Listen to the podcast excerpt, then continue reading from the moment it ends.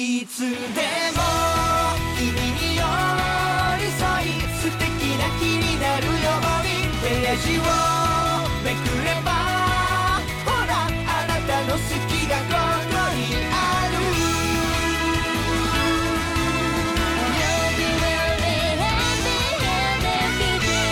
スプマガ I hope you will be happy in the future スプマガ。このスプマガ主題歌を作詞してからいちねん近く経ちます。皆様こんばんは。本日は今年最後の水曜のソワレ、お届けしますのは音楽班リーダーのエリカいちまるきゅうです。にがつに始まったスプマガ、あれからじゅういっかげつ経ちました。本日はスプマガが始まってからを振り返りながらお話をしていきたいと思います。とはいえ水曜のソワレは音楽班のコーナー。本日は私の歌キャストを ビージーエム にお届けしようと思います。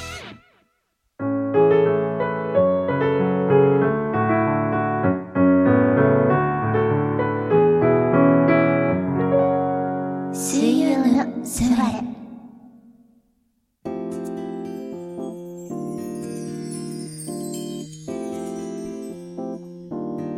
実際にお話をいただいたのはスタートのにがつよりも前ですのでいちねんほどなんですけれども、なんだかとっても昔のような気がします。それはなぜか、自分でも考えてみたところ、このいちねんで自分がだいぶ変わったからだと思いました。ちょうどこのスプマガに誘っていただいた頃からいろいろなジャンルに関わるようになりました。今日は今年のスプマガがスタートした時からどんな変化が訪れたかを自分のキャストを振り返ってみたいと思います。 If I should stay, I will live it the way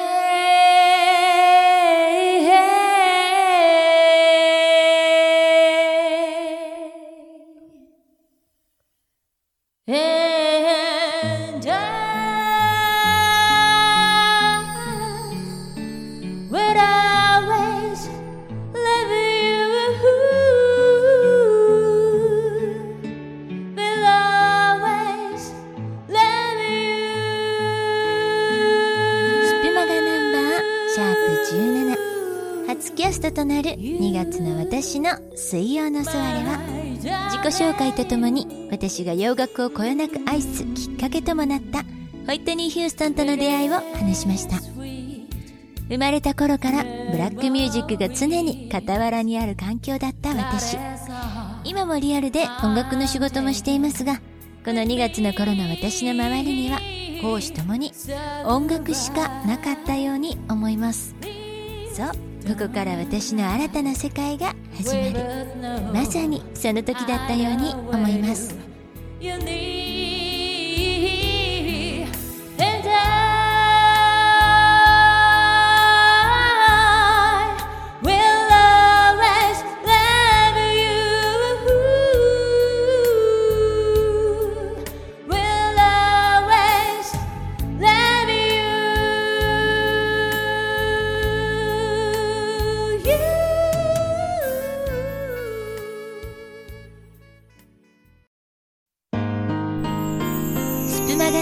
ろくじゅうろく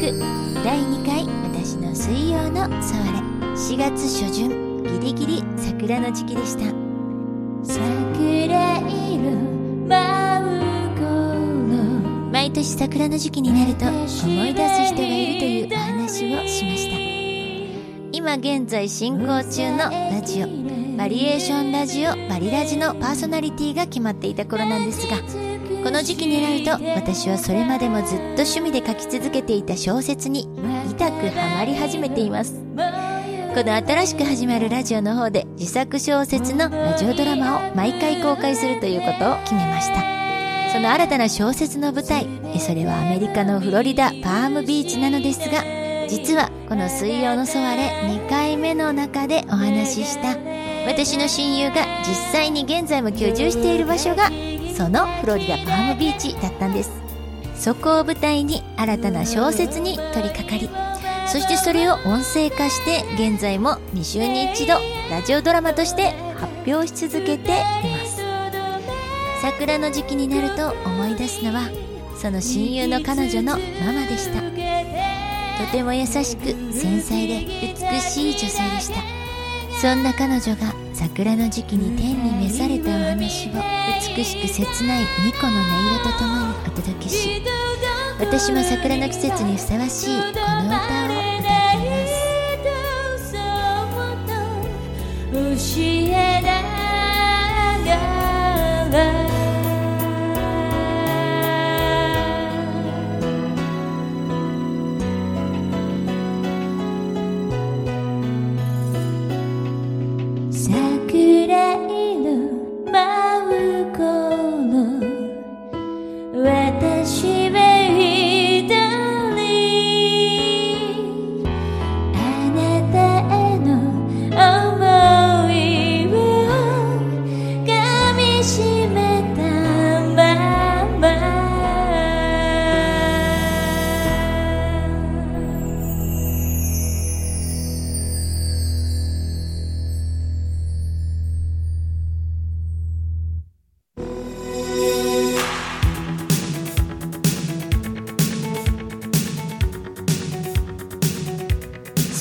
だいさんかいめの水曜の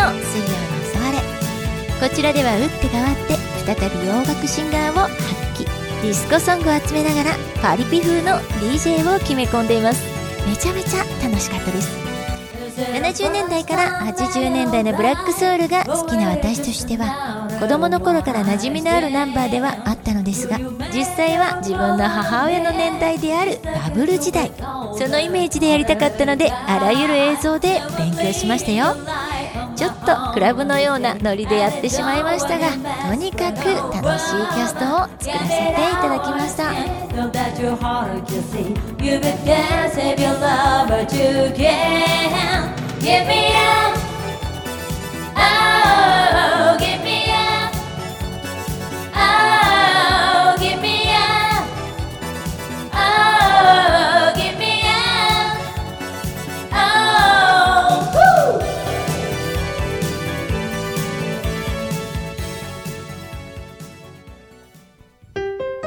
ナンバーひゃくはちじゅうご よんかいめの水曜の空れ。はちがつ、夏真っ只中に涼しげな大人の雰囲気が出したくて、今度はジャズバーを舞台とした声劇風音楽キャストを作成してみました。私の自作小説の中に出てくるジャズバーをモチーフに、スプマガのラジオ班からお一人、声劇班からお一人お声をお借りして、台本も含め本格的ラジオドラマを自分で編集して作ってみました。これを機に編集の魅力に取りつかれてしまった私、まだまだ慣れていなくて非効率なやり方もいっぱい試しましたが、この時の頑張りは確実に後々役に立っていると言えます。お声を貸してくださったソラリスさん、タミヤさん、ありがとうございました。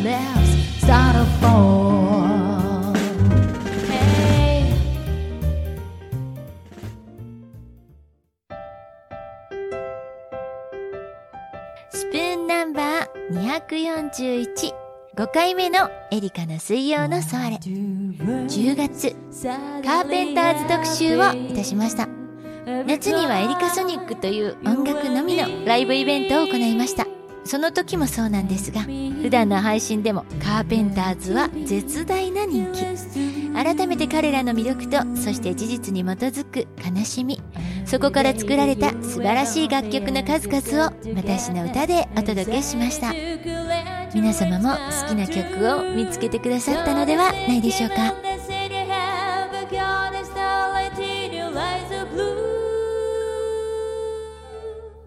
スプマガナンバーにひゃくななじゅうろく ろっかいめとなった水曜のソワレはだいさんクールに突入して、私がリーダーに就任したのでメンバーを紹介しました。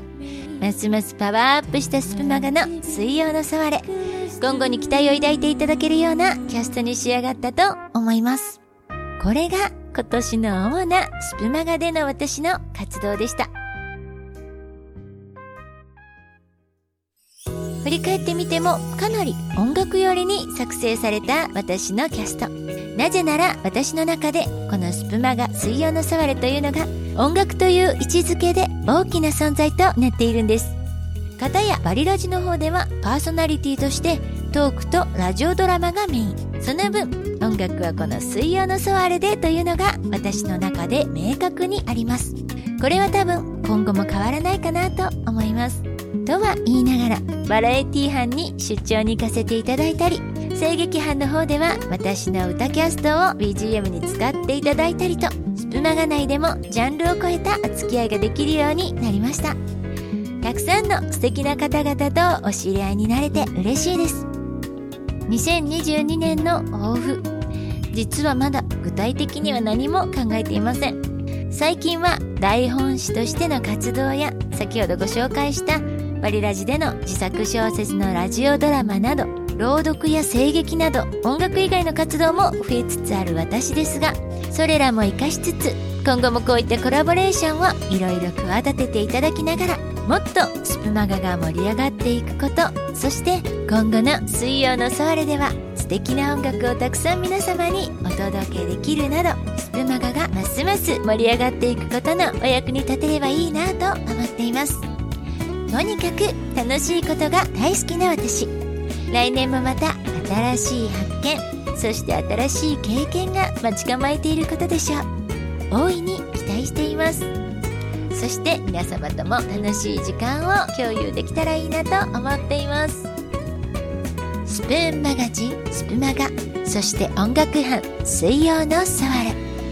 どうぞ来年もよろしくお願いします。あ、そうだ、明日はスプーン紅白歌合戦、私も出場します。お楽しみに。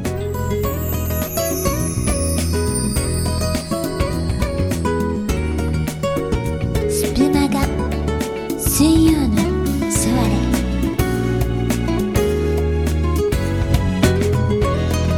来年